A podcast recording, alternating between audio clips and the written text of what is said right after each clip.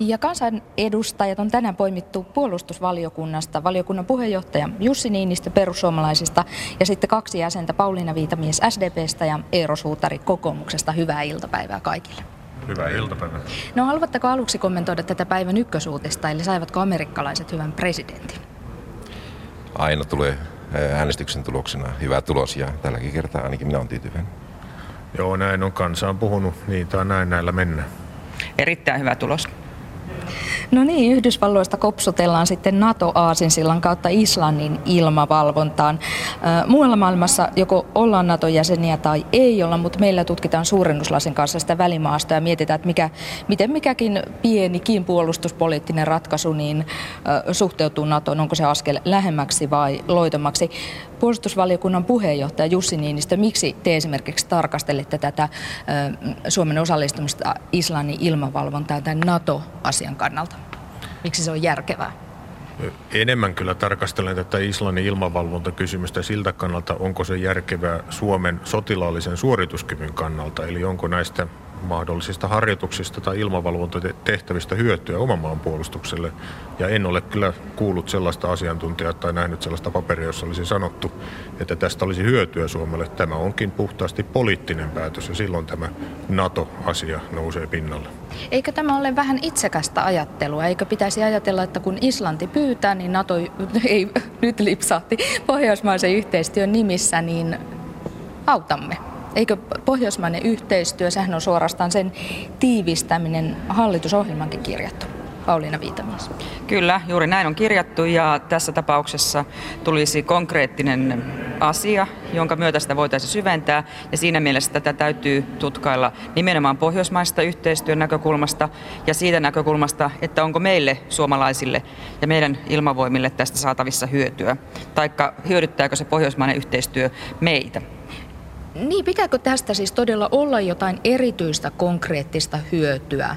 Vai riittäisikö se, että okei, teemme pohjoismaista yhteistyötä ja välimme muiden pohjoismaiden kanssa näin lämpenevät ja, ja yhteistoiminta tiivistyy, niin että se olisi se, se riittävä positiivinen puoli, mitä tästä saadaan? Joo, minä pidän tätä ihan normaalina Nordefcon tämmöisenä yhteistyönä ja tätä on yhteis, ilma harjoituksia on tehty Pohjois-Suomessa, Ruotsissa ja Norjassa jo aikaisemminkin ja tämä on tietysti uusi maa tällä hetkellä.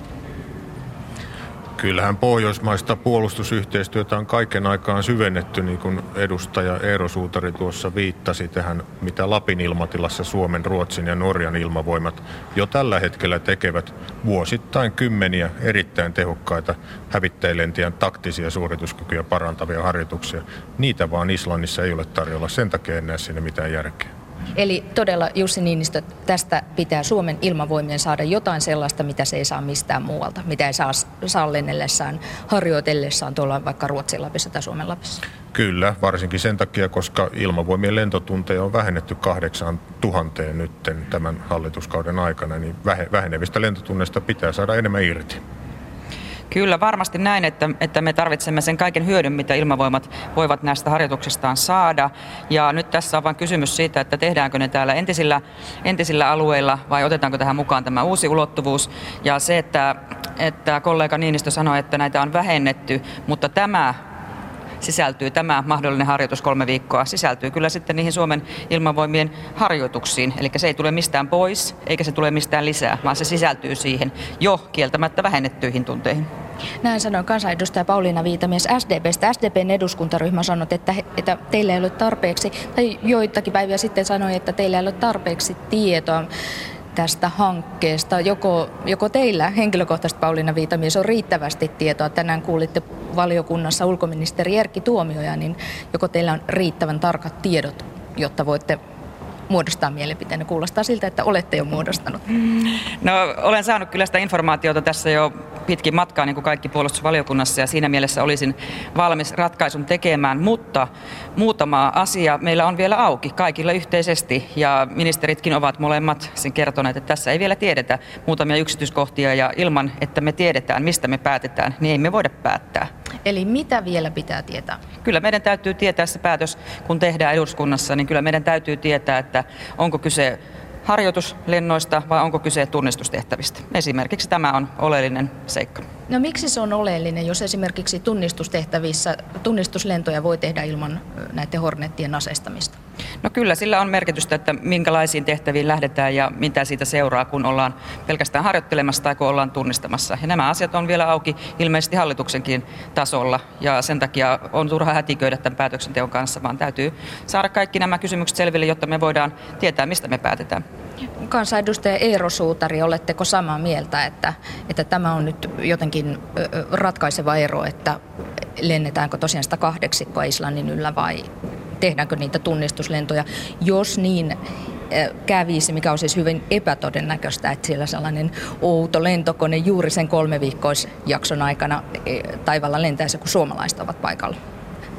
No tähän mennessä on päästy yhteisymmärrykseen ilmeisesti hallituksessa siitä, että tässä on niin selkeästi rajattu tehtävä, eli siellä harjoitellaan yhteislentämistä, mutta tämä tunnistaminen on sitten se raja, että siinä katsotaan, että joudutaanko me miettimään Suomen osalta esimerkiksi asetusten lakien muuttamista. Mutta harjoituksena minun mielestä on todella hyvä, että harjoitellaan muuallakin kuin tietyllä alueella Lapissa – Suomi on erittäin riippuvainen puolustuksen osalta, niin kuin muutenkin osalta kansainvälisestä yhteistyötä, ja me on valittu tämä pohjoismainen yhteistyö yhdeksi strategiaksi, ja, ja meidän pitää tätä, tässä olla mukana. Oletteko kaikki muuten samaa mieltä siitä, että jos näihin tunnistuslentoihin osallistutaan, niin se edellyttää lakimuutosta? No tästähän parhaillaan oikeusoppineet keskustelee ja tämä tietysti riippuu myös Naton päätöksestä, että voiko Suomi ja Ruotsi ylipäätään osallistua niihin tunnistuslentoihin, mutta kyllä se ilmeisesti vähintäänkin kansainvälistä sopimusta vaatii, mutta lakimuutoskin voi olla todella tarpeellinen tai sitten erillislaki. Öö, tässä on puhuttu tai on sellainen käsitys, että jotenkin nämä tunnistuslennot edellyttäisivät näiden Hornettien aseistamista, mutta Ruotsi tekee niitä lentoja ilman, ö, ilman aseistusta. Miksi Suomi niitä tarvitsisi? Ainakin Ruotsi on ilmoittanut, että he kompromissina aikovat aseistamattomina tehdä niitä tunnistuslentoja ja tähän suuntaan Suomessakin kyllä puhuttu, mutta kyllä itse pitäisi lentäjien itsepuolustuskyvyn kannalta olennaisena, että jos sinne mennään, jota en pidä järkevänä, niin jos sinne mennään, niin silloin olisi Hornetit aseistettuja.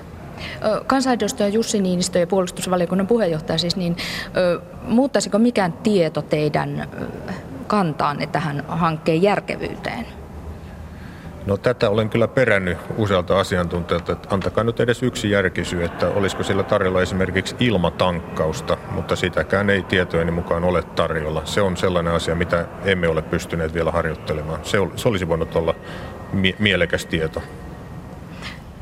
Mutta nämä on juuri niitä asioita, mitkä meillä on kaikille vielä auki.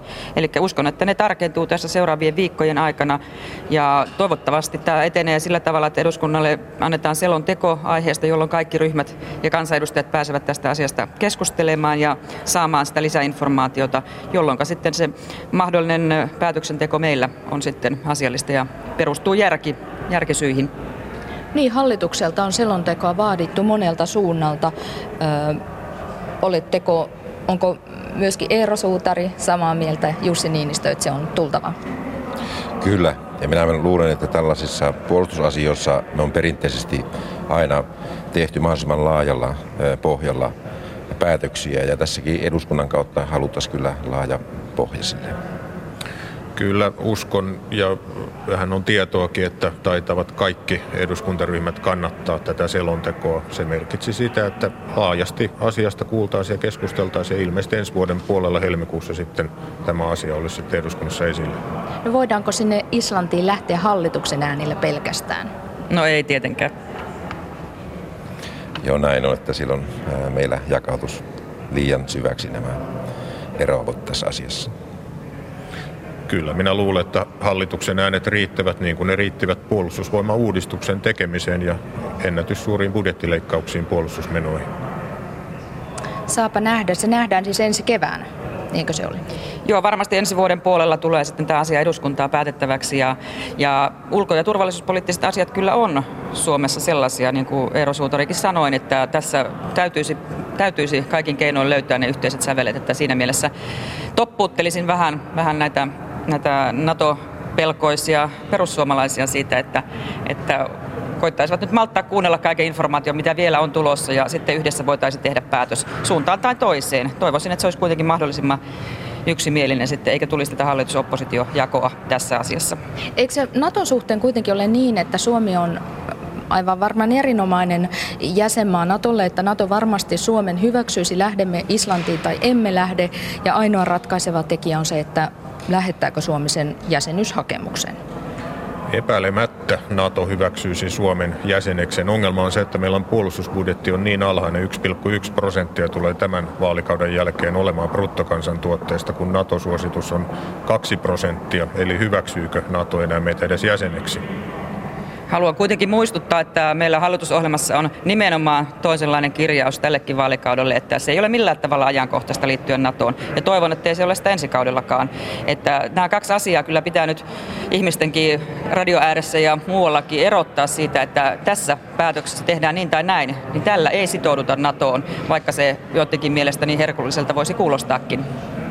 Tämä ei ole missään tapauksessa NATO-kysymys, vaikka minä olisinkin asiasta sitä mieltä, että NATO olisi ihan kohtuullisen hyvä asia Suomelle, mutta tämä ei ole sitä eduskunnan valtiosalin kattokruunujen alla siis kansanedustajat Eero Suutari kokoomuksesta, Jussi Niinistö perussuomalaisista ja Pauliina Viitamies SDPstä. Ja jos jotain taustalta kuuluu, niin tämmöinen vierailuryhmä ulkomainen on tässä muutaman metrin päässä, että ehkä sellaista pientä hälyä voi, täällä aina, aina vieraita tietenkin tässä valtiosalin poikki kuljeskelee.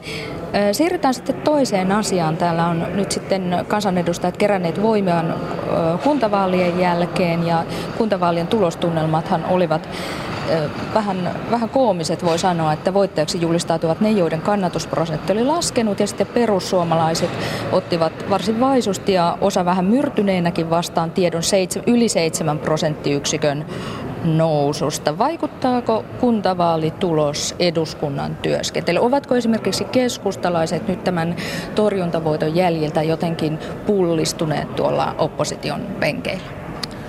En osaa sitä vielä sanoa. Tässä nyt ei ole vielä ihan päästy kaikkein vauhdikkaimpiin keskusteluihin, mutta epäilemättä keskusta saa lisää pontevuutta oppositiopolitiikkaansa ja se on hyvä, koska he ovat olleet hyvin vaisuja. Mutta ei perussuomalaisilkaan mitään häpeämistä tuloksessa, että olimme vaalien ainoa voittaja. Juuri näin, ja kyllä tuossa hetki aikaa istuin salissa ja kuuntelin keskustalaisia, niin kyllä heillä tuntuu olevan nyt puhurit pullolla ja uutta intoa ja tarmoa ja se on hyvä asia. Se elävöittää koko tätä meidän työtä ja toivottavaa vaan on, että sieltä tulee myös jotakin rakentavia vaihtoehtoesityksiä. Niitä nyt ei ole tähän mennessä vielä kovin paljon nimittäin nähty. Minäkin uskon, että keskusta tulee terävöittämään sitä vähän vaisua tunnelma, mikä aikaisemmin oli, koska vaikka he menettivätkin enemmän kuin esimerkiksi kokoomus tai eh, eh, sosiaalidemokraatit, niin heillä kuitenkin oli siihen ennusteisiin näin hyvä tulos. Keskustasta kirjoitetaan jopa niin, että he ovat nyt niin kuin palauttaneet tämän, tämän, tai keskusta on palannut pääoppositiopuolueeksi. Luovutatteko perussuomalaiset keskustalle tämän tittelin? Emme ainakaan näissä turvallisuus- ja puolustuspoliittisissa asioissa miltä se näyttää hallituksen riveissä, että kuka siellä on pääoppositiopuolue tai mikä puolue? No kyllä minä annan heidän itsensä se ratkaista ja tapella sille ja kilvoitelkoot keskenään nyt tässä ja siitä tulee varmasti paras meille kaikille. No entäs sitten hallituksen rivit? Niistäkin tuota, niin, niin, kirjoitettiin, tai kyllä se jokainen varmaan vaalitenttien katsoja sai todeta, että vähän siellä rivit rakoilivat. Jutta Urpilainen SDPn puheenjohtaja leväytti esiin siinä viime hetkellä tämä palvelujen ulkoistamista koskevan kiistan. Sitä korosti ja kertoi, että erimielisyyksiä kokoomuksen kanssa on. Joko tämä Urpilaisen toiminta on anteeksi annettu kokoomuksen piirissä kansanedustaja Eero Suutari? Meillä on lähdetty alun pitäen siitä, että meillä on varsin kirjava tämä hallitus koalitio ja siinä yhteistyö on haasteellista ja siellä tulee asioita, jotka ei ole niin meidän mieleen, mutta joka tapauksessa me julkisuudessa aina puolustamme kaikkia hallituksen esityksiä ja olemme niiden takana, että tähän minulla ei ole sen kummempaa sanomista. Ja SDP ei ihan niin tee? En ota siihen kantaa, että mitä SDP tekee, vaan me olemme pelkästään sitä mieltä, että hallitus tekee hyvää yhteistyötä.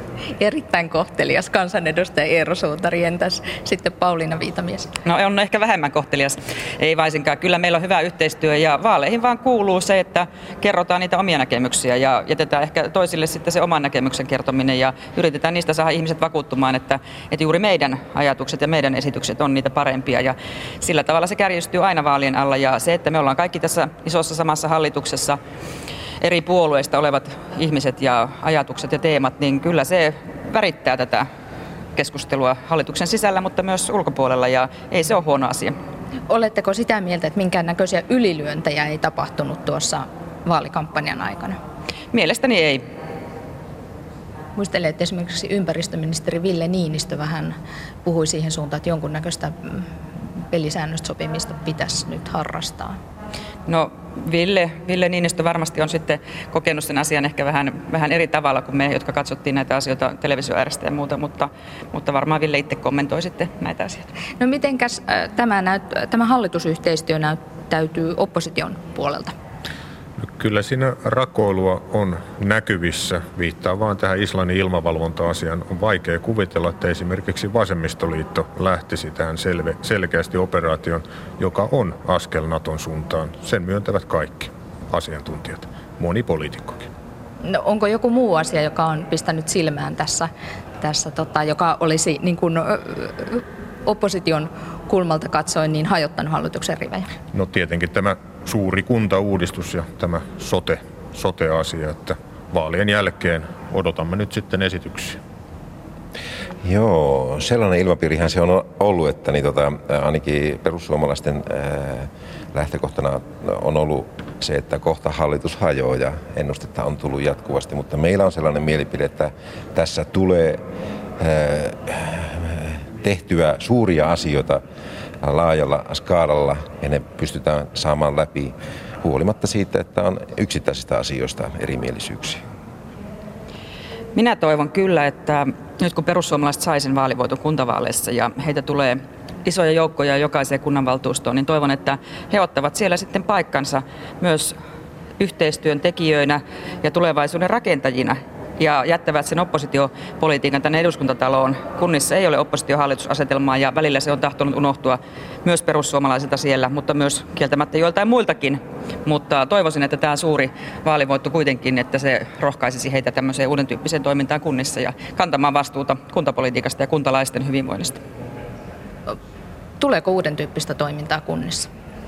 Perussuomalaiset jatkavat ihan sitä samaa asialinjaa, mitä aikaisemminkin kunnallispolitiikassa olemme tehneet. Nyt meillä on vain enemmän voimaa ja kansanedustaja Viitamies aivan oikein sanoi, että kunnissa ei ole hallitus-oppositioasetelmaa, eli siellä täytyy tulla toimeen kaikkien kanssa ja tehdä hyvää yhteistyötä kuntalaisten parhaaksi ja sitä me olemme menossa tekemään.